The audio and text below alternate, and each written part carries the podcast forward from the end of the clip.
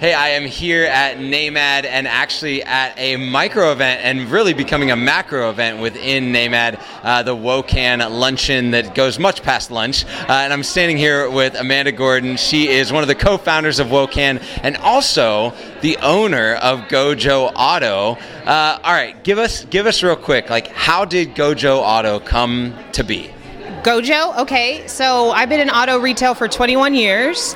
Um, sales, finance, you name it. And then about 10 years ago or so, I got on the independent side. And then five years ago, I said, if these guys can do it, hmm, maybe I can too. And here we are. What started as six cars and one employee is now 100 cars a month, 14 employees, president of the Colorado State Dealer Board. Um, we were just ranked top company in Colorado, not top car dealer, but top company for consumer retail in the state of Colorado and one of the top women owned companies in the state of Colorado. I could not do it without my team. I could not do it with all of the inspiration that surrounds me and um, the people who came to the table before I did. So I'm just just thankful to be here. I'll hand you this mic. You drop it. Okay. I'm just kidding. Don't. just like that. Bam.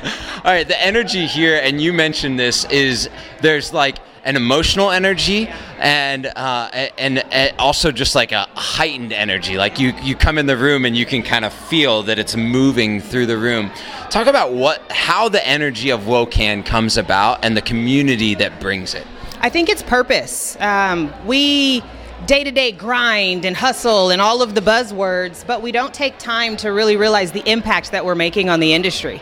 And when we get together collectively and have those conversations, that energy is real. It's it's kind of like going to church or whatever. Um, you know, social organization that gives you that that spiritual uplift. That's what WOCAN is. Uh, um, a, a bunch of like-minded people that just get to talk and, and be themselves and, and feel that purpose, the why behind the drive. And it's just, it's almost unexplanatory, but there's the words that I got right now. There you go. I like it. All right. So, talk to me a little bit about because now that you've had uh, a few years and what you said five years into owning your own dealership, um, talk to me a little bit about the challenge this is that maybe even you've faced in excelling and and pursuing diversity within your organization and how you've been able to overcome them because I'm sure like yes, we can gather today and, and we can call out and find the others. But as business owners, there are so many business owners that are trying to figure out like how do I pursue diversity in my company? And you've had the firsthand experience to, to go after that the last five years.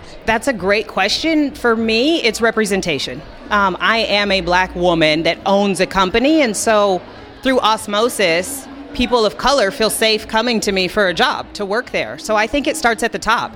If you have people of color at your leadership table, it's going to attract other people of color to feel safe in that environment and to feel seen. And and so I I, I 100% think it starts at the top. Don't just preach diversity on lower levels; it's all levels.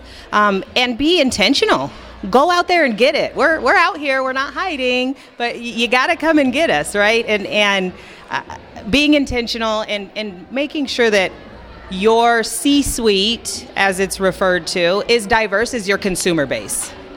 I, I love that. Like you should put the C suite equals consumer base. Like if that can happen, right? I, I trademark, trademark, trademark. we just put it on.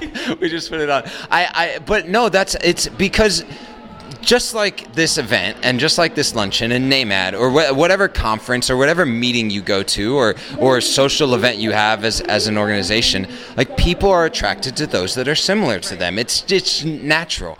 And and so if you want to attract those that are similar to someone that you don't look like, bring those people close, right? Or, or just like what you're doing, right? You're minority adjacent, but you are putting yourself out there saying, hey, I see everyone. Let's give everyone a voice, not just those that look like me. So it also takes allies, people like you, giving us a microphone and a platform. So thank you to you. Absolutely. So, what is over the next 12 months and in the next year when you think about the pursuit of WOCAN over the next 12 months? What does that pursuit look like? Um, more, more members. More members equals more impact, um, and more strategic partnerships so that we can get larger corporations to actually champion diversity.